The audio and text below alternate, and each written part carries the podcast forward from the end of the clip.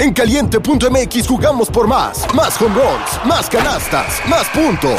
Vive cientos de deportes durante todo el año y los mejores eventos en vivo. Descarga la app, regístrate y obtén mil pesos de regalo. Caliente.mx, jugamos por más. Más diversión. Promoción para nuevos usuarios de GOV de GGSP 40497, solo mayores de edad. Términos y condiciones en caliente.mx.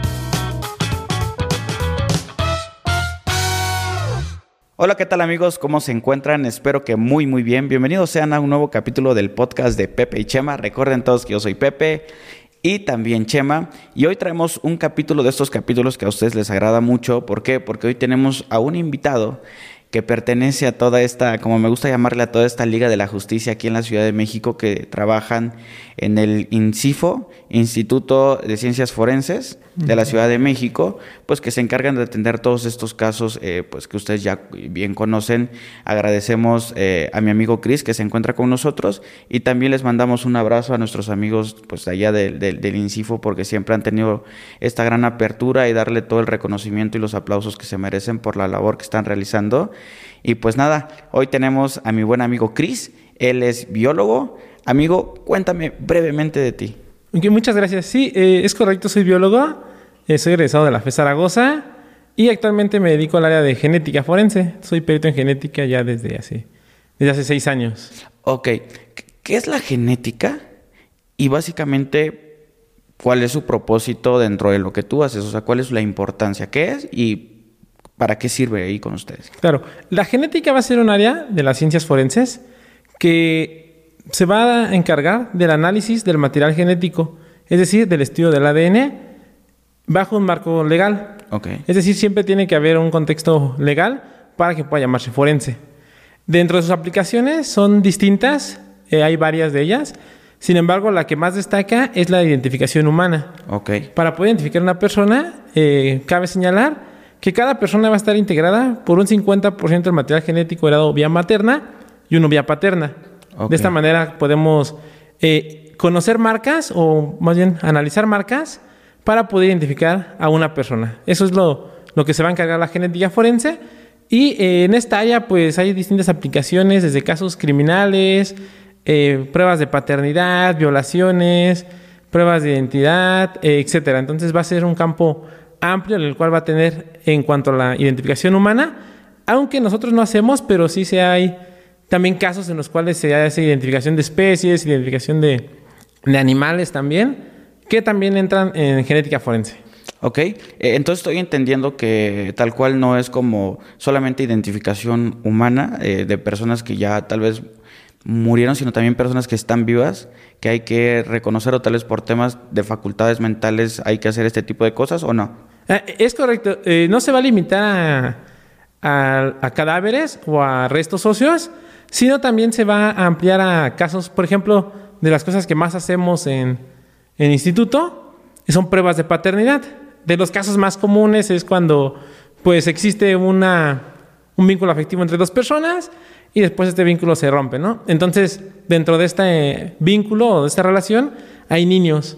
De los más comunes es una demanda de parte de la mamá hacia el papá porque pues no quiere hacerse cargo de, de las responsabilidades que pueda llevar, ¿no? Como una pensión. Ok. Y, se vienen unas historias por ahí porque yo he tenido el privilegio de poder platicar con Chris previamente y hay unas historias bastante interesantes que sé que les van a llamar poderosamente la atención. Pero antes de que lleguemos a eso, Chris, yo tengo una duda. Para realizar un proceso de, pues, de, ver el ADN, ¿cómo se realiza? ¿A través de qué, cosas se puede, se puede ver el ADN? Eh, pues recordemos que el ADN pues va a ser una biomolécula, es decir, va a estar dentro de todas nuestras células, dentro de todas nuestras células, y eso es algo también una fortaleza de la genética, es decir, que nosotros vamos a tener el mismo ADN desde antes del nacimiento y hasta después de la muerte, y va a estar en todas nuestras células, llámese eh, cabello, sangre, saliva, cualquier fluido, cerilla, hay estudios de heces fecales, eh, de cualquier fluido va a poder... Cualquier cosa que esté en nuestro cuerpo puede ser analizada. Exactamente. Y bueno, la, de manera muy, digamos, eh, los pasos para poder llevar a cabo un estudio de ADN es primero que se hace una extracción. Si recuerdan sus clases de biología, pues dentro de la célula va a haber algo que se llama núcleo y dentro del núcleo va a estar el ADN. Entonces digamos que si nosotros queremos llegar al ADN, tenemos que romper esta, esta célula y el núcleo para poder acceder a la información sin dañar el ADN. Es complicado, va a, ser, va a depender del tipo de muestra que, estemos trabajando. No es lo mismo para nada un hueso, que son las, eh, los restos más difíciles de poder perfilar, a una saliva, una sangre de una persona que esté, que esté viva. ¿Cuál ha sido el, el proceso más difícil de todos los que has hecho? ¿Cuál ha sido el hijo, el hermano? ¿Me trajiste lo que menos sirve para esto? Eh, en particular, ¿recuerdas algún caso que ha sido muy complicado de identificar? Eh, sí, recuerdo que hay casos, o sea, es frustrante siempre porque son restos óseos. Pero más allá de esto es que a veces es la única muestra que hay. O sea, al, a lo mejor otras disciplinas pues solamente tienen, por ejemplo, no sé, odontología, dientes, la oportunidad de dientes, ¿no? Eh, dactiloscopía, pues huellas dactilares. Pero nosotros tenemos la oportunidad de obtener ADN o una posible fuente de cualquier resto óseo, que digamos son los más duraderos. Entonces en ocasiones pues se encuentran fragmentos muy, muy pequeños de, pues a veces ni siquiera se reconoce de qué parte de, del cuerpo es. Y pues tenemos que echar mano de ello para poder obtener un perfil genético. Es frustrante porque a veces, o sea, lo, lo más difícil es que haces una, dos, tres extracciones, te llevas meses, pero finalmente dentro de una de un estudio de ADN hay una familia que está esperando un resultado y que a veces tiene muchas esperanzas en una prueba de ADN porque siento que algunas series, televisiones, demás, han hecho que el, boom de la genética, que todo se puede resolver por genética, que cualquier muestra, eh, vemos en las series que una mancha, alguien tocó el picaporte de una puerta, se obtiene ADN, lo mete a una base de datos y obtiene hasta dónde vive, ¿no? Sí, el rostro y toda la Exacto. Pero aquí en la realidad es, es distinta. Entonces, pero esas, esas ideas las tiene la gente. Y entonces piensa que se puede hacer y cuando llega a un laboratorio tiene toda la esperanza. Hay casos en los cuales nos han llegado con cenizas, ¿no? Y, o sea, pues no salen los resultados y en algunos casos son frustrantes cuando van a servir o, es información para poder resolver un caso, para poder hacer. Pero incluso cenizas te puede sacar algo de repente o no. Pues hay algo de literatura, pero o sea, yo diría que es nula la, la posibilidad. Sí, hay literatura donde se ha obtenido, pero es nula. Tú me estabas comentando que de repente me llamó la atención que me dijiste, bueno, hasta del excremento se puede sacar. ¿Alguna ocasión te ha tocado que te den eso como una, como una cuestión de estudiar? Eh, no, a mí no me ha tocado, pero es literatura en la cual se ha obtenido de, de heces fecales. Ok, perfecto. Oye, y dentro de estos casos, eh, tú tienes seis años ya dedicándote a esto, me, comentaste. Sí, es correcto. Dentro de estos seis años, ¿cuál fue el primer caso que en lo particular a ti te marcó, te hizo entender que el lugar donde estabas era un lugar muy importante o que te haya marcado y tú hayas dicho, wow, o sea, eh, mi trabajo está aportando para tal situación o tal caso? Sí, tengo una historia eh, relativamente bonita, yo pienso. Digo, casi siempre cuando haya un contexto legal, hay una historia detrás, ¿no? Sí. Que no, que en la mayoría de casos no son bonitas. Pero es un caso en el cual eh, yo me, toca quedarme de guardia, digamos, en estas fechas del 24, 31, en estas fechas de Sembrina, hace aproximadamente tres años. Y en ese momento teníamos un, un convenio. Ajá. Entonces, este, a veces nos llegaban muestras de Estados Unidos. Ok. Entonces, sucede que llega una, teníamos que tomar muestra a una, a una señora que ella vivía indocumentada en Estados Unidos. Ok. La, eh, en todo esto se desarrolla cuando está Trump. Ok. Y con estas situaciones de los indocumentados. Ok. Entonces ella la, la atrapan, la agarran y es este eh, la regresan a México. Pero ella tiene una niña allá en Estados Unidos de la cual pues no tiene documentos. Entonces la niña se queda en Estados Unidos. Yo considero que se queda en una distancia como aquí el DIF o algo así no tengo certeza en dónde está. Entonces la señora la mandan para acá, la llega al instituto, yo hago la perfilación y mandamos el, perfil genético de ella a, Estados Unidos. Ok.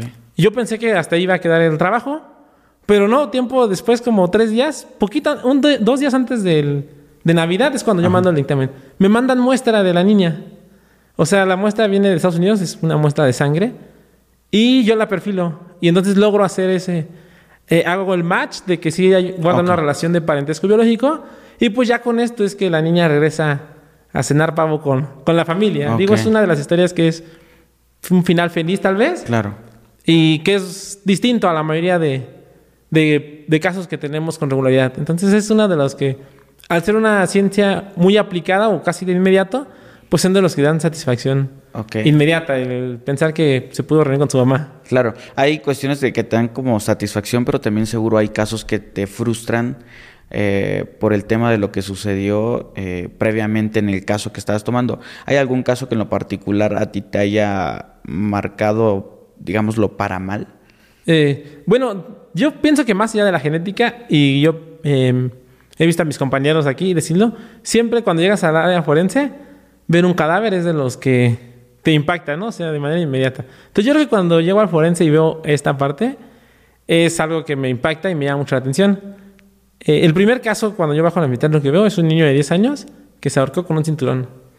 No sé más de la historia, pero veo el cuerpo y pues te imaginas mil cosas, ¿no? O sea, ¿qué problemas pudo haber tenido? ¿Qué pasa? Ves el cinturón alrededor de su cuello, o sea, es algo impactante y que seguramente recordaré por el resto de mi vida. Son situaciones muy particulares en el área forense, ¿no? Más allá de, Claro. la, de la genética que marcan tu, tu Oye, vida. y, en ese caso, este, eh, a ti te toca hacer también estas pruebas de ADN, aunque ya los, digamos, la- el, el- el cuerpo se sabe quiénes son los papás, etcétera, ¿también se tiene que hacer este proceso o solamente es cuando son desconocidos? Ah, no, solamente es cuando son desconocidos, es cuando se hace eso. O también eh, hay situaciones muy complicadas en las cuales, digamos que se tiene identificada la persona, pero no hay algo que lo relacione. Es decir, recientemente tuvimos un caso en el cual, pues, un familiar de una persona llega a su departamento y encuentran el, el cadáver, ¿no? Entonces ya se lo llevan y todo. Pero esta persona, digamos que la relación no era la mejor. Entonces no tenía documentos que era una relación de como de, de tío sobrina. Entonces no tenía un documento que dijera que era su tío. Entonces, aunque estaba bien identificada, correspondía con todas las, las características físicas y demás, no, no se le podía entregar el cadáver porque no había algo que lo relacionara. Entonces se tuvo que hacer un estudio de genética para de esta manera eh, eh, hacer ese vínculo biológico y de esta manera ya poder hacer un, una entrega. Y de hecho eso ha pasado en varias ocasiones, o sea que se tiene identificado, pero no hay algo que los vincule. O sea que... como eh, somos novios, digámoslo así. Exactamente. Ah, ajá, pero en ese caso sería pues mucho más difícil todavía porque ahí sí, por más muestra que se haga, pues cómo demuestras que sean novios, ¿no? Exacto, una de las limitantes de la genética es que siempre vas a requerir una comparación. Entonces va a haber dos tipos de comparaciones, con familiares o con ella misma. Entonces a veces objetos personales, labiales, maquillaje, cosas así, se pueden hacer, ¿no? Sobre todo cuando son hijos adoptados, por ejemplo, también. Pues o sea, tienes bien identificado a la persona, pero no hay un vínculo biológico que te pueda decir. Entonces, habrá casos en los cuales, pues digamos que habrá otras disciplinas que puedan ayudar a identificar y ya solo genética dice si existe ese vínculo o no. Pero, pues muchos de los que llegan, o algunos de los que llegan, son completamente desconocidos, mueren en vía pública, en condición de calle. Entonces, no se tiene registro de ellos. Entonces, solamente las personas que no están identificadas, nosotros tomamos eh, muestra. Y también, bueno, realmente ya no las manda el médico, ¿no? Con todos los protocolos que tienen de calidad, nos las manda el médico y también de aquellos que son restos óseos, o sea que no hay, pues, manera de identificarlos si no es por genética, también nosotros tenemos, tenemos muestras de ello. Ok, perfecto. Oye, estabas mencionando varios, varias cuestiones que me parecían interesantes de dónde se puede aplicar. Me decías que incluso también en casos de, de violaciones o abuso, este, ¿cómo funciona eso? ¿Cómo, por ejemplo, eh, una niña, digámoslo así, o una persona va y dice tal persona eh, cometió tal cosa? Eh, y ahora, ¿ustedes qué, cuál es el proceso que hacen como para checar esta cuestión del ADN? Ok, eh, generalmente esos casos ya son los menos, los trabaja más la fiscalía, pero sí nos llega a tocar. Hay un caso, va a depender de las circunstancias. Tuve un caso en el cual me, me marcó también bastante. Me llama la MP, me dice, oye, yo pienso que se puede hacer algo de genética, pero la verdad es desconozco qué se puede hacer, ¿no? Entonces me llama a comparecer para que yo pues la oriente. Y que se me hace algo importante porque pues no, a veces los MP o jueces, autoridades, no requieren saber todas las disciplinas, para eso estamos pues los auxiliares de la justicia. Trabajar en equipo. Exacto. Entonces me manda a llamar y me dice, oye, mira, pues léete este expediente y yo sé que hay algo genética que se puede hacer, ¿no? Entonces ya leo el expediente y marca esto. Es una chica de 12 años que ella menciona que fue violada en dos ocasiones por, digamos que el hijo de la casera. Ella rentaba en unos departamentos y entonces el hijo de la casera es quien ella, ella acusa al hijo, ¿no? Ok. Para ello, ya han pasado siete años. Es decir, la chica ya tiene cerca de 20 años. Y Wow. producto de esto, de la segunda violación que ella marca, hay un niño, hay un bebé. Bueno, que en este caso ya tendría Ah, cerca de 6, 7 años. Ya no es tan, tan pequeño, ¿no? Tan bebé. Pero resulta que este, el hombre que ella que, Que acusan está detenido, ¿no? Entonces, pues en, este, en estos puntos, por ejemplo, nosotros no tomamos muestra fuera del instituto. Requerimos que sea llevado al instituto. Ajá. Entonces ya lo llevan al instituto, se le toma muestra de sangre y saliva, son las muestras que, que tomamos, pues una prueba de paternidad. O sea, porque en casos, digamos, de violaciones más recientes, pues a lo mejor del semen que haya dejado el perpetrador, pues se puede obtener un perfil. Pero en este caso, pues ya habían pasado siete años, era imposible. Sí, claro. Había algún dictamen eh, médico, pero lo único que era el médico legista decía que ella tenía pues algunas lesiones que correspondían a, a un caso de, de violación y que el tiempo que ella decía de la violación coincidía con la edad del producto en ese entonces, o sea, del embarazo. Entonces todo coincidía. Eh, la chica de 12, 13 años decía que ella nunca había tenido una pareja sexual y pues yo creo que es entendible. Y entonces pues ya lleva, ya lleva a cabo la prueba, eh, llega la, el- la- los mandan separado para no pues para que no, no, no se vean cara a cara. Yo tomo la muestra de, de la persona que es acusada y después de la chica y del niño. ¿no? Cuando va la chica, realmente eh, me dicen que deje pasar muchas personas y pues van desde apoyo psicológico, familiares de ella. Yo recuerdo que eran bastantes personas las que fueron ese día al instituto. Y para que ella se sienta un poco más cómoda. Se lleva a cabo la prueba y todo. ¿Y cuál es lo sorprendente? Que no es el papá. Es algo curioso porque yo cuando Ah, veo al caray. chico, o sea, cuando veo al niño de 6 años, eh, y ahí es donde es algo muy padre de la genética, que no tiene sentimientos, no, tiene, no, no es sesgada. Ajá. O sea, yo, tú como persona, la verdad es que por más imparcial que trates de hacer, o sea, siempre tienes un juicio. Y yo recuerdo que dije, se parece al, al Señor, ¿no? Voy a hacer rápido esto para que pues se haga la justicia. Cuando lo hago, no, no, no es el papá. Y, y- y algo que hay que aclarar es que no hay fallo. Exactamente, no, no hay falla. O sea, las máquinas, por eso te decía, no hay, no hay sentimientos, no es que la máquina vaya a mentir, no es interpretación, son eh, valores que yo veo del análisis del ADN y veo que no es el papá. ¿Y qué sucedió? Entonces, pues, pues ya son pocas las veces que sucede esto, pero pues yo digo, pues a lo mejor me equivoqué o algo. Lo repito el estudio, exactamente los mismos resultados. Entonces, pues ya mando mi dictamen, ¿no? O sea, yo cuando leía la historia es muy triste, marca eh, en el expediente cómo fue la violación, demás. Es feo. Entonces, pues sí te, te produce algo dentro de ti, eh, la verdad. Claro, sí, sí, sí. Y, pero cuando ves el resultado dices, pues es distinta a la historia que me han, me han contado. Y me tocó platicar con la psicóloga, quien hizo pruebas también. Y ella decía que, pues sí, ella tenía este, características de haber sido violada, pero que para ella no era el señor, sino que había sido alguien más que era cercano a ella. Entonces quedó la duda ahí ya de, de lo demás. Había un producto, ella siendo pues de 12, 13 años, una niña y entrando a la adolescencia. Pero pues yo, yo considero que el señor, o sea, pues tuvo que haber sido libre. Pero la verdad es que ya desconozco esto. Sí. Porque también es una de las limitantes. Yo no sé si el señor la violó o no. O sea, yo solo lo que sé es que no es hijo biológico. Lo Sí. demás lo desconozco. Claro, Entonces muy son- posiblemente sí lo hizo, pero pues eh, igual y el, el bebé pues es de otra persona. Exactamente, sí, el bebé era de otra persona. Entonces son de las cosas que me, me agrada de la genética y digamos de las limitantes que a veces alguna persona piensa que genética va a resolver la, Sí. eh, el caso, ¿no? Y pues no es así, entonces, pero eso fue la, la historia de este. Y, y en esta este, y en esta otra situación de casos que sean como más recientes, de decir, este, acaba de sufrir el, el abuso la persona y entonces vamos a tratar de sacar eh, rastros eh, de semen, tal vez, eh, de la persona para hacer el, el tema del ADN. ¿Te ha tocado ese tipo de casos? Sí, sí me ha tocado. Eh, sí, eh, por ejemplo, llega a veces los cadáveres ahí al instituto, digamos que de manera reciente han tenido, les han dado. Que fueron violados y asesinados. Sí. Ok. Por ejemplo, hoy en día eh, se siguen protocolos para feminicidio.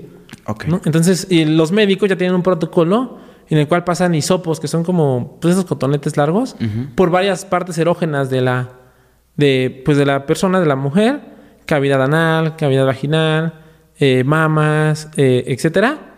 Y estos hisopos son remitidos al laboratorio. Entonces, a partir de ahí nosotros tenemos que pues ver la posibilidad de poder encontrar ADN del agresor.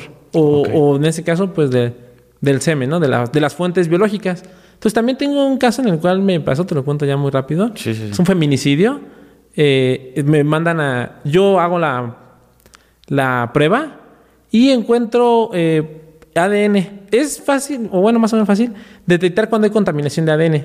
Digamos que todos tenemos una parte de la mamá y del papá. Entonces, cuando yo lo visualizo diga- eh, físicamente, hay algo que se llama perfil genético. Yo veo ya sean dos, eh, dos picos en un, en un, eh, en un diagrama que se llama eh, electroferograma. Y cuando veo arriba de 3, 4, 5, sé que hay una contaminación. O sea que más de una persona tiene un aporte en esto. Entonces se puede ver esa contaminación. Ok. Entonces yo lo que hago es eh, también siempre pido muestra de referencia, es decir, muestra del cadáver, para quitar, digamos, el material genético del cadáver dentro de esta contaminación. Pero aún así, después de ver esto, pues sigo viendo que hay más, que hay más personas, ¿no? Entonces, eh, hay, también hay marcadores que son de, eh, de cromosomas sexuales. Digamos, la mayoría de los crímenes o actos eh, violentos son cometidos por hombres. Exacto. Entonces hay algo que se llama cromosoma Y. Si recuerdan igual sus clases, mujer XX y el varón XY. Entonces hay marcadores de análisis, o sea que solamente voy a ver cromosoma Y. Ok. Y entonces, aunque estos cromosomas Y solo me permite ver linaje, como pasan de una generación a otra, solo puedo decir que pertenecen a, una misma, a un mismo linaje de manera lineal. Es decir, eh, no sé, Chema, si tengas hermanos, pero tu hermano, tu papá, tu abuelito, si tienes hijos varones, tus hijos varones van a tener esta misma información. Pero de igual manera es información que aporta al caso. Ok. ¿no? Y que no, y que estas contaminaciones, al ser dirigidas a varones, pues no van a tener contaminación en dado en un cuerpo de una mujer. Entonces, con eso, pues yo hago algo que se llama cromosoma Y. Y lo mismo, veo contaminación en cromosoma Y. Y cuando ves contaminaciones, a veces pues son, eh, no se pueden mm, determinar a quién pertenece cada una. Pero en este caso, pues, aunque no podía, podía ver que había un- una de las personas tenía un mayor aporte y una un menor. Entonces yo consideraba que por lo menos eran dos personas, porque no sé cuántas personas eh, pudieran haber hecho esta violación. Pero yo al menos consideraba dos. El detalle aquí es que a veces, eh, o sea, cuando ves una contaminación en genética, el primer sospechoso es el ana- analista. No, es el primer sospechoso que la trabajó mal, en algún descuido. Sí. Entonces siempre lo comparamos con uno mismo, ¿no? Por ejemplo, yo soy varón, pues lo comparo con el mío y no pertenecía a mi perfil. Pero bueno, yo tuve esos resultados y los emití. Entonces ya emito estos resultados de que por lo menos dos personas habían participado en esta violación y ya. Y después, eh, tiempo después me llaman a comparecer. Y cuando voy a comparecer, efectivamente veo que los acusados son dos varones. Ok. Entonces son cosas que yo no tengo información, pero que el ADN o, o en este caso la prueba, pues te da esa, esa información de que no es de apreciación, sino es algo, una ciencia realmente, ¿no? ¿Qué tanto tiempo hay para que tú puedas identificar? O sea, eh, a partir de dos días tal vez ya no se puede. Eh, si hay rastros, por ejemplo, de, de- de semen o a partir de un cierto tiempo ya es como dificilísimo de poder hacerlo. Sí, va a depender también de las condiciones, sobre todo. En el caso de semen, por ejemplo, pues lo que yo he escuchado mucho es que las cuando son violadas, las personas, eh, muchas de ellas se llegan a bañar luego, luego, como que se sienten sucias. Entonces se, hace- se hacen limpieza y eso dificulta a veces, eh, pues, tener rastros de ADN. Generalmente, eh, alrededor de 3, 4 días, todavía se podría obtener, pero si tomo la muestra, se puede conservar por años. O sea, Ok. ha habido casos en los cuales se toma una muestra y se conserva por años y ya después se puede obtener un perfil genético. Eh, hay un caso muy conocido, Ajá. este voy a tomarme ese tiempo, Claro, del claro. asesino del Golden State, no sé si lo has escuchado. El asesino del Golden del State. Golden State. ajá. Es un asesino en serie en Estados Unidos, en California, que mata aproximadamente a- entre 1975 a 1986, ¿no? Y tiene más de 50 violaciones. Entonces se vuelve un caos él en, en California. De hecho, comentan que en esas comunidades donde él, digamos que hacía de las suyas, los perros policías escasearon, sistemas de seguridad para casa, de igual forma era un poblado, digamos, tranquilo, pero cuando sucede esto, se conmociona toda la ciudad de California, ¿no? Ok. O sea, su objetivo principal eran mujeres solas o con hijos pequeños, las cuales violaba y en un inicio y después ya también asesinaba. Entonces las muestras que se recogían se guardaban. Y pues fue hasta 2018 cuando es arrestado. Cuando la prueba de genética realmente viene a revolucionar la identificación humana, en 1985 Alex Jeffrey la, digamos que la pone en la mesa. Y es a, inicios de los noventas, poco antes, donde se, se expande a todo el mundo y ven que es una prueba fiable y que es científica.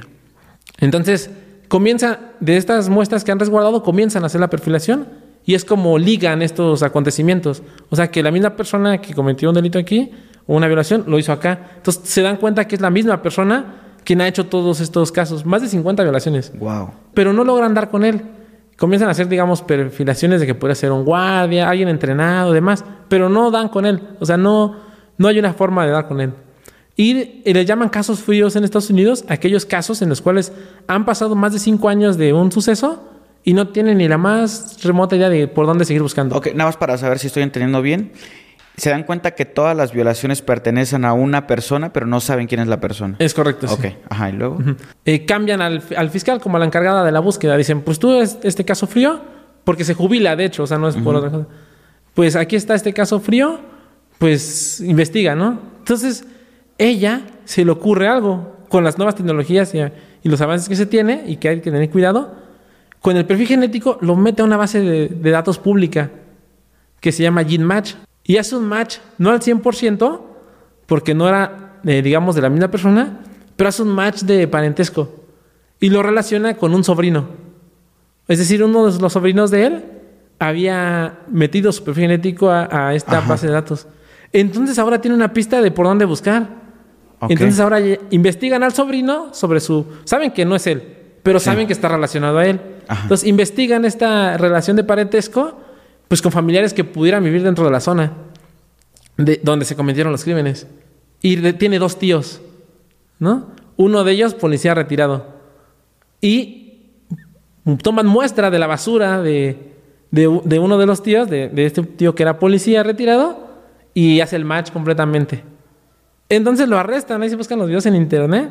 De 80, y- más de 80 años ya tenía este oficial retirado. Wow. Y es cuando lo atrapan. 2000 32 años después de su último crimen, lo atrapan gracias al ADN, a la tecnología del. ADN. No, está cañón. Sí, o sea, yo creo que hay casos en los cuales pues ya no se tienen esperanzas y se obtiene algo así, ¿no? Y ahí te va uno que justo he estado viendo como mucho documental. Seguramente ya lo viste, pero este documental va justamente de una persona en Estados Unidos que se dedica a inseminación artificial. Entonces, este, pues él tiene su consultorio y ha ganado como muchísima fama porque puede hacer que las mujeres se embaracen. Y él, este, supuestamente extrae todos estos, este semen de personas que están como en un hospital de enfrente.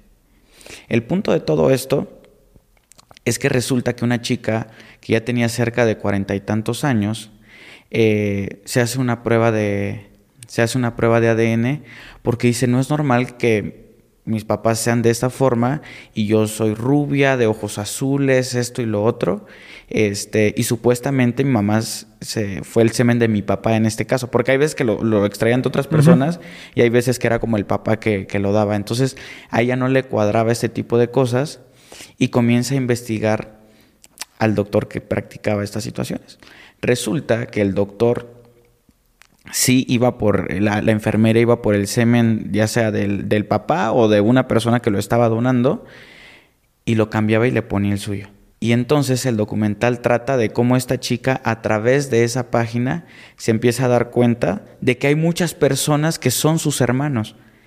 Y entonces, eh, pues juntan al. eh, se reúnen con el, con el doctor y le preguntan este, cuántas personas aproximadamente son. Y entonces él dice: son máximo son 16. El punto es que el documental va evolucionando y, y va- pasando, y de repente vamos en el hijo 48. Y no sé si, no, no, quiero, no quiero errar, pero voy a poner el dato exacto, que creo que son como 216 hijos del Señor. Obviamente, eh, tú sabes que en el tema de, de la inseminación artificial, si una persona está donando el, el semen, máximo se puede utilizar creo que hasta en cuatro personas.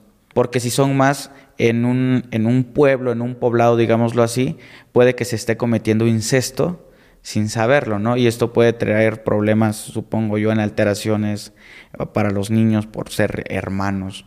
Entonces es un documental bastante interesante y justo hablan de esta plataforma de, de que, de que suben su, su esta de ADN y si aparece alguien que tiene uno similar, ya te, como te los junta, como si fuese una red social, digámoslo así. Antes realmente no nos enfrentábamos a estos casos, por ejemplo, de, de, inseminación.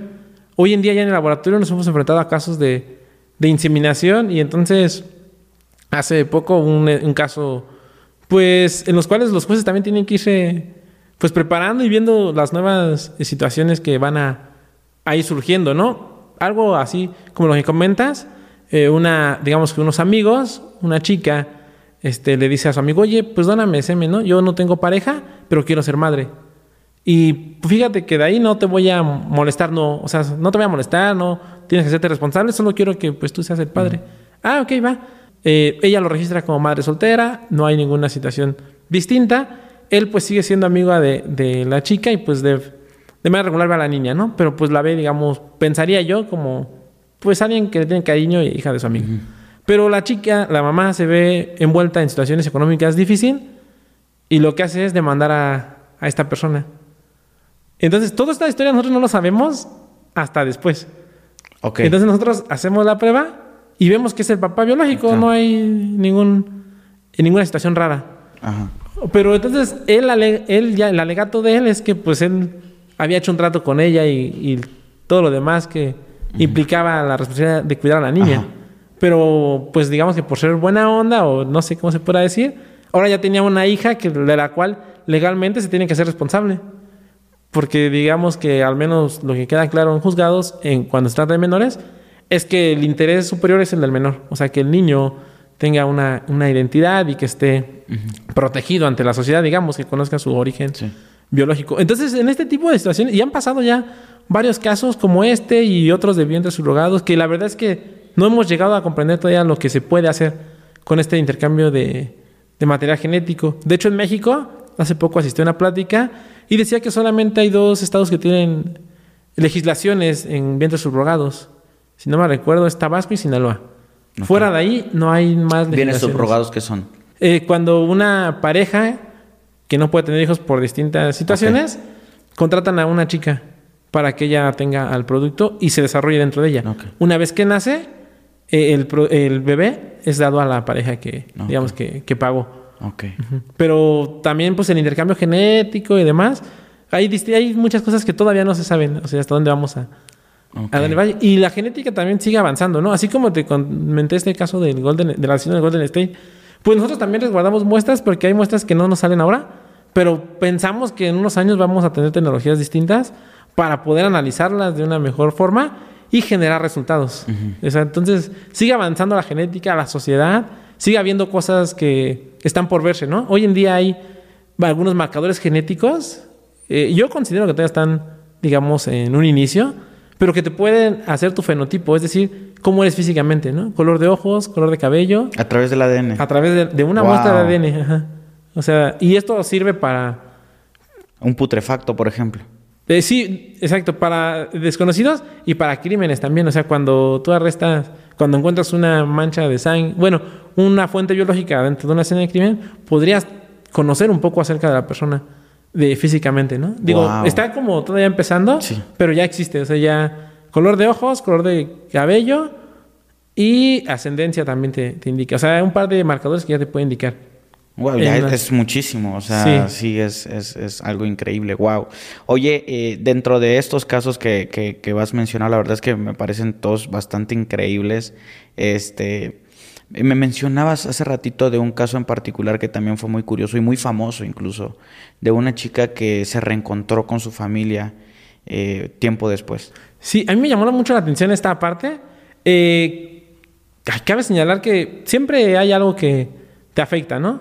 Eh, yo, por ejemplo, tengo niños pequeños. Ok. Entonces, siempre yo creo que los casos que están relacionados a niños, pues mm. me mueven, ¿no? O sea, me conmueven bastante. Resulta la siguiente historia, que hay una chica bueno, una señora, si no me recuerdo el nombre, se llama Lorena. Ok. Y entonces Lorena ha buscado a su hija por 27 años. Ok. Ella relata que fueron a Chapultepec. Yo creo que muchos de de la Ciudad de México han ido a Chapultepec. Eh, eh, para los que no son de la Ciudad de México, es un parque, eh, se llama Bosque de Chapultepec, como muchos árboles muy bonitos. Vamos a dejar algunas imágenes por ahí. En algún punto se descuidan. La verdad no, no, no, he escuchado por qué se descuidan, pero sueltan la mano de la niña en algún punto Y la niña se la lleva a otra pareja.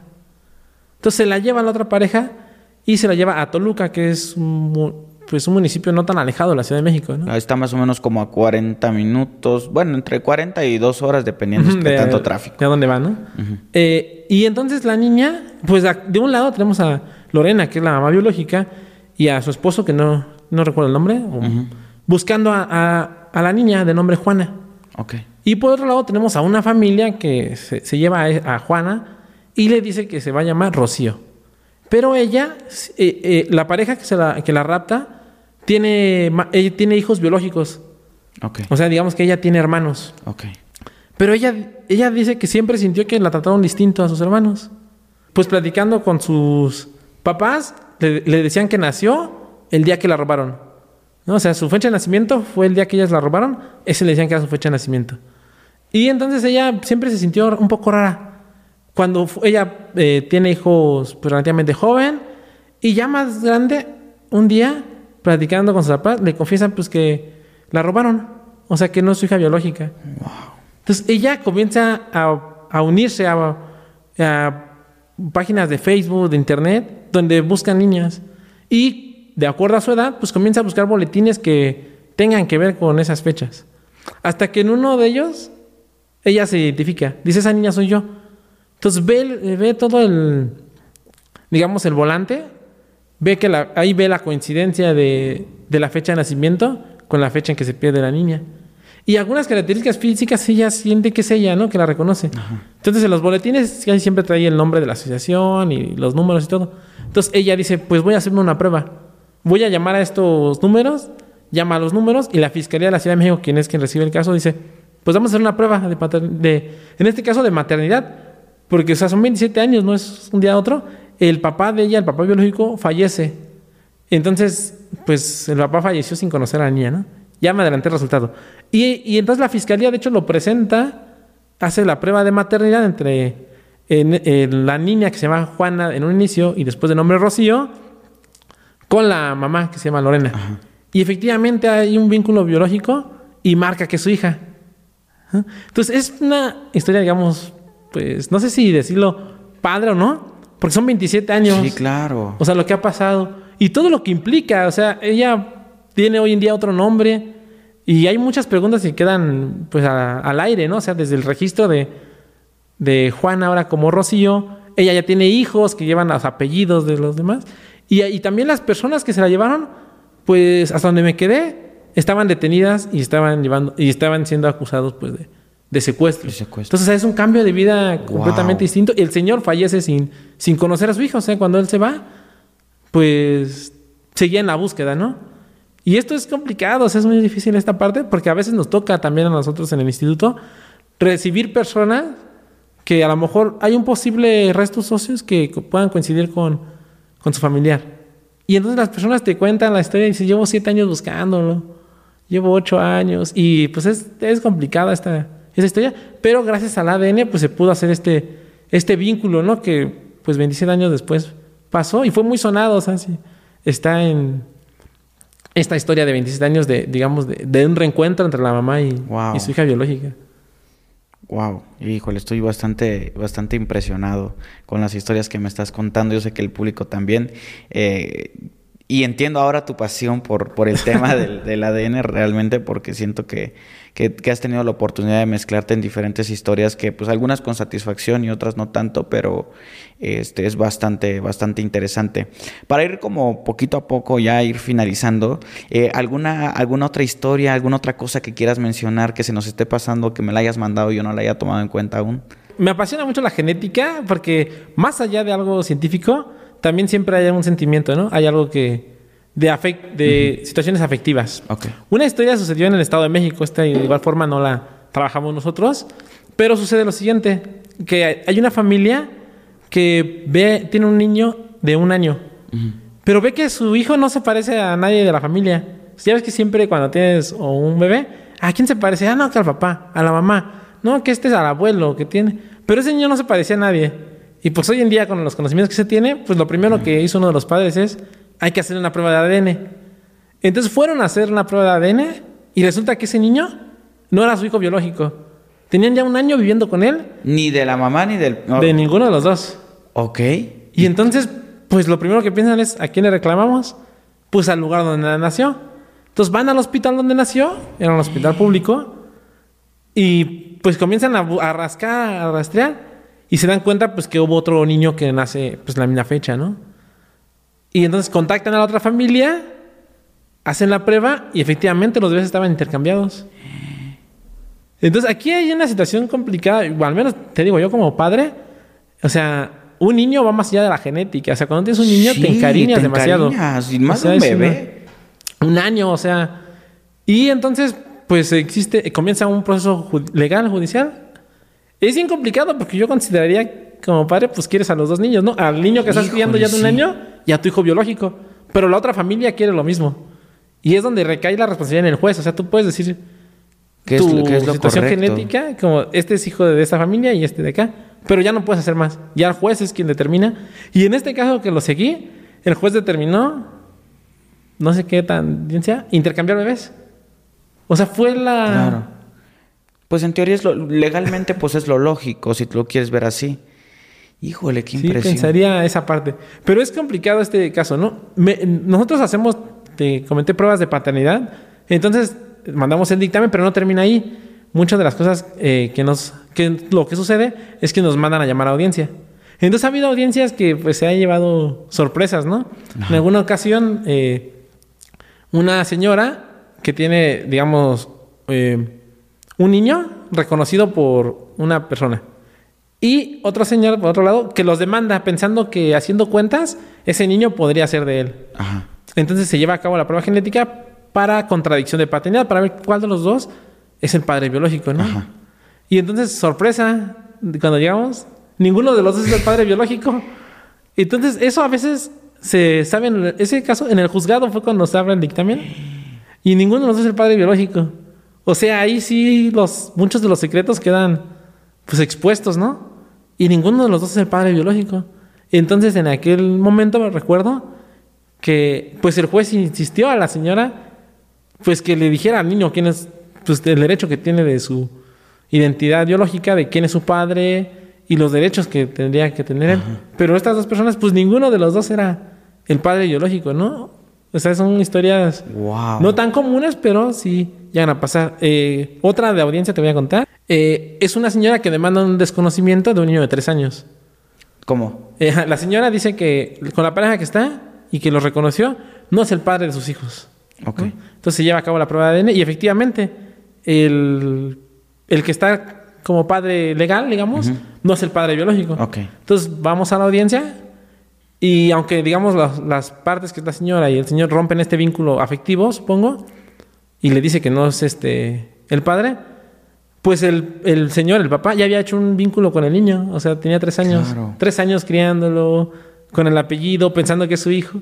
Y en ese punto, o sea, es complicado porque dice el juez, pues sí, efectivamente no es su hijo biológico.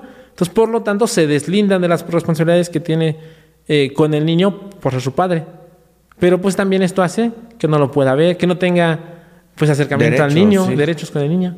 Y eh, me recuerdo que este chavo era un joven, decía, juez, estaba llorando, o sea, decía, juez, pero yo lo he visto como mi hijo, yo lo he criado, yo he estado con él, y pues no quiero separarme, o sea, aunque no sea mi hijo biológico, pues quiero hacer algo para poder estar con él, ¿no? Y entonces en este punto, al menos en esa audiencia, no sé, o sea, pues simplemente es como si lo hicieran a un lado. ¿No? Y entonces es complicada esta situación porque, digo, más allá de algo genético, pues no, no existe ese vínculo genético en este, en este caso entre el señor y el niño, pero el vínculo afectivo era Claro. demasiado mayor que el genético, yo pienso. ¿no? Sí, siempre. Wow. Entonces son casos que, y pues llorando, o sea, yo creo que yo haría lo mismo, ¿no? Si me dicen Sí. el día de mañana, estos no son tus hijos, haría exactamente lo mismo, Sí, ¿no? claro, no, no, no, me- no, no, Yo digo, yo no tengo hijos, pero pues es como si me dijeran a mí en mis sobrinas o lo que tú quieras, ¿no? O sea, sí. El vínculo afectivo es- Wow. el vínculo afectivo que tienes es, es mayor. Pues esas son historias que pasan en el día a día en el área forense y son pues importantes en ese sentido, en el que uno hace su mayor esfuerzo, la verdad es que es a veces complicado obtener ADN de restos óseos eh, o de otras muestras en tiempos muy, Ajá. muy rápidos y finalmente casi siempre hay una familia, un juez o una autoridad esperando un resultado para poder eh, determinar algo, ¿no? De, de acerca de la, pues de la directriz que va a tener cierto, cierto asunto, ¿no? Eh, también las técnicas, la verdad, a mí me apasiona mucho la genética, es impresionante todo esto que Se que nota, se está se haciendo nota. ahorita y que se está visualizando para el futuro, ¿no? Hoy en día, por ejemplo, uno de los problemas o de las esperanzas que se tiene en México es con el número de desaparecidos, de personas desaparecidas que eh, iban más de 90 mil, creo ya en los últimos ah, eh, datos que había leído, más de 100, 100 mil, y que pues muchas esperanzas están en bases de datos, ¿no? Genético, que esperemos que funcionen pues relativamente pronto, aunque también considero que hay que tener ciertas reservas de, de cuál será el alcance que, que tengan, ¿no? Y también las técnicas de genética forense, o bueno, las, mismas técnicas- que se ocupan en genética forense, se han aplicado a otros ámbitos, ¿no? Eh, en la identificación animal ha habido algunos casos documentados, porque aquí en México realmente se hace, se hace poco, Eh, pero por ejemplo sé que la UNAM hace pruebas de, eh, de paternidad en, perros, ¿no? Para saber si un perro viene cierto pedigrí o demás. Y también algunas de esas técnicas que se utilizan aquí se han utilizado para casos históricos. En algunos casos, como eh, de, igual de literatura, en, en la identificación de, lo, de la familia imperial Romanov, ¿no? De, de estos eh, zares este, rusos. Y pues la historia de, Anastasia, ¿no? Que pues hasta tiene su, su historia en animación de, eh, de, a partir de este, de este caso de los Romanov, la identificación plena se logra gracias a estudios de, de genética. Eh, hay otros casos, por ejemplo, el de Joseph Mengele, que es este, conocido como el ángel de la muerte, uno de los médicos que estuvo eh, inmerso en, en la Segunda Guerra Mundial y que tras la caída, digamos, de, de todo el ejército alemán, huye, a- huye hacia Sudamérica y pasa por varios este, países, cambiando sus identidades y demás. Y pues las autoridades, al menos cuando hacen esta búsqueda, pues es importante el, saber dónde está o, recono- o- o reconocerlo, ¿no? Tiene un hijo reconocido, su esposa, y lo buscan, ¿no? Cuando lo encuentran, pues ya había, había fallecido, pero digamos que en esta parte, pues hay un... Esas técnicas permiten es, eh, la identificación plena de, de la persona, ¿no? Entonces habrá este... Pues hay in- estudios importantes, hay otro de Cristóbal Colón para saber su origen, ¿no? O sea, todos nos sabemos la historia de Cristóbal Colón y cómo llega a América, pero no sabemos de dónde es, ¿no? O sea, hay una controversia de qué país puede ser. Entonces hay un eh, investigador que hace este, que quiere hacer esto, y entonces ahí está el artículo de dónde, de dónde puede ser su origen eh, eh, biológico de, de Cristóbal Colón a través de cromosoma, cromosoma Y, que es del linaje. Y entonces historias así de eh, históricas que tienen un impacto, pues, digamos, de manera Sí. este, inmediata en el enriquecimiento de la cultura, ¿no? Que, que se ha hecho, se han eh, obtenido ADN de, de momias también, ¿no? De 3.000 años, o sea, Wow. hay estudios importantes que se han hecho, aunque esto ya entraría en otro, en otro campo, no, no dentro de la, del área legal, ¿no? O sea, algo Sí. forense, pero existe, ¿no? Y también, pues, casos donde se tienen que hacer exhumaciones, pues también eh, participamos en algunas ocasiones y entonces son casos que con estas técnicas, pues se llegan a ciertas aclaraciones de lo que pudo pasar y pues esperemos que esto siga avanzando, ¿no? Eh, alguna vez eh, escuchaba el por qué es importante identificar a las personas y uno de ellos es, pues, no sé cuál sea primero, pero al menos hay dos razones muy de peso. Y uno de ellos es las, las creencias que tengan los familiares, ¿no? Acerca de la sepultura o el descanso eterno que tengan, ¿no? Hay personas, por ejemplo, pues que son recias a cremar a una persona. Hay otras que dicen, no, pues él quería ser cremado. Y eso, al final de cuentas, en un lugar como eso trae mucha paz, ¿no? El hecho de que tú hayas buscado un familiar por años, tres años, cinco años, y sepas finalmente dónde está, qué pasó con él, eh, trae paz a la, a la persona y al menos sabe, pues digamos, está tranquila Sí, y claro. puede tener un, un luto de acuerdo a las, a las creencias, ¿no? Claro. El otro eh, punto importante para la identificación humana, pues es el, el- propiamente la- el esclarecimiento de un crimen o de un hecho eh, delictivo, ¿no? Entonces también hay casos así. Hay casos bien interesantes. eh, perdón. No, no, no, digo, hay, hay de todo por lo que estoy, por lo que estoy escuchando. Y obviamente sé que mucha gente me lo va a pedir, este, porque la verdad es un capítulo que en lo personal a mí me ha atrapado mucho por la información tan interesante que traes. Así pues te quiero extender la invitación para una segunda ocasión y poder platicar de todo esto que estás hablando, de las exhumaciones, de esto, de lo otro, porque creo que valdría la pena también conocer este, estas otras caras que tiene, ¿no? Sí, muchas gracias. Sí, eh, esperemos que sea del agrado y si quieren, pues aquí estaremos contando más, más historias acerca de esto. Podemos, es una aplicaciones infinitas, casos, bueno, muchas aplicaciones, tiene eh, muchos casos relevantes y que día a día pasan, o sea, el hecho de secuestros, lamentablemente pasan muchas cosas. Eh, uno generalmente no espera, cuando sale de casa siempre espera regresar. eh, y guardar una muestra de ADN, el tener conocimiento acerca de ello, podría ser importante para, pues para la identificación plena de una, de una persona. Ok. Eh, em, para la gente que esté mm, interesada en el, en el tema, el doctor tiene redes sociales donde subes contenido similar a lo que estamos platicando ahorita, ¿verdad? Sí, tenemos ahorita una página de Facebook que se llama Genética Forense Fingerprint para que nos, eh, nos sigan, nos pueden mandar mensaje también si son cuestiones académicas o otro. Eh, te voy a pasar el link igual. Sí, claro, lo- vamos a dejar en la descripción por ahí para que puedan entrar y ya puedan redirigirse, redirigirse a la página. Ajá, entonces ahí quedamos para cualquier situación eh, que necesiten, pues ahí estamos a, a la orden. Muchas gracias, Chris. De verdad es una plática que en lo particular disfruté mucho, no solo porque aprendí, sino que las historias también son historias que algunas con satisfacción y otras eh, fuertes, pero de verdad ha sido una experiencia muy bonita poder platicar contigo, así que te quiero agradecer. Te hago nuevamente la invitación para platicar en una segunda ocasión. Y pues no sé si gustes despedirte de la gente o algo que quieras agregar. Ah, que- sí, muchísimas gracias. Eh, aceptamos la invitación para estar aquí en otra, en otra ocasión. Y sí, es importante el hecho de... En el ámbito forense, algo que te llama la atención siempre es servir a las personas. Me parece que es algo que, que nos eh, que nos identifica como personal forense o como personas y siempre tratamos de hacer las mejores cosas, ¿no? De las cosas que podría decirle a las personas es que pues literalmente disfruten de la vida, uno nunca sabe cuándo, cuándo pasa, cuándo pasan eh, cosas, eh, cuándo sales y cuándo no regresas, que disfruten, que hagan las cosas que tengan que, que hacer y pues que sean conscientes siempre de las responsabilidades que tengan, ¿no?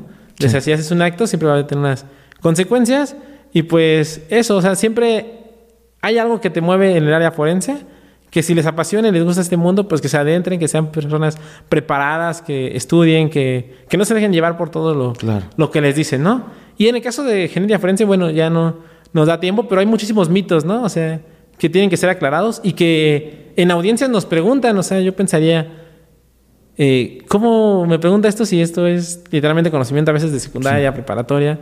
Pero hay muchas dudas, ¿no? Y Sí, para claro. eso estamos precisamente para aclarar esas dudas dentro de una audiencia, por ejemplo, en un ámbito eh, forense, como esta, eh, como el caso de la Ministerio Público que te comenté, ella no sabía qué se podía hacer, pero dice, pues creo que genética puede ayudar. Entonces, ah, le habla a alguien y de esta manera, pues se amplía ese, ese Sí, claro. conocimiento, ¿no? Entonces, sería eh, esa parte y pues sería todo. Muchas Ok, gracias. no, amigo, muchísimas gracias a ti, de verdad, por, por la labor que estás haciendo. Sin duda alguna, hay muchas familias que ahora pueden eh, estar tranquilas este, o tener cierta paz, porque pues gracias a tu trabajo se pudo resolver alguna situación, así que muchas gracias por eso. Nuevamente, muchísimas gracias eh, al, al, al INCIFO también por la labor que están haciendo, a los directores, a los, toda la gente que esté ahí. Este, de verdad, eh, mi reconocimiento más amplio y sincero para ustedes. Y pues nada, amigos, nos estamos viendo en un siguiente capítulo. Igual ustedes, amigos, nos andamos viendo. Cuídense mucho. Recuerden que este es el podcast de Pepe y Chema. Yo soy Pepe y también Chema. Nos vemos muy pronto. Hasta luego. Gracias. Listo, hermano. A ver qué pasa.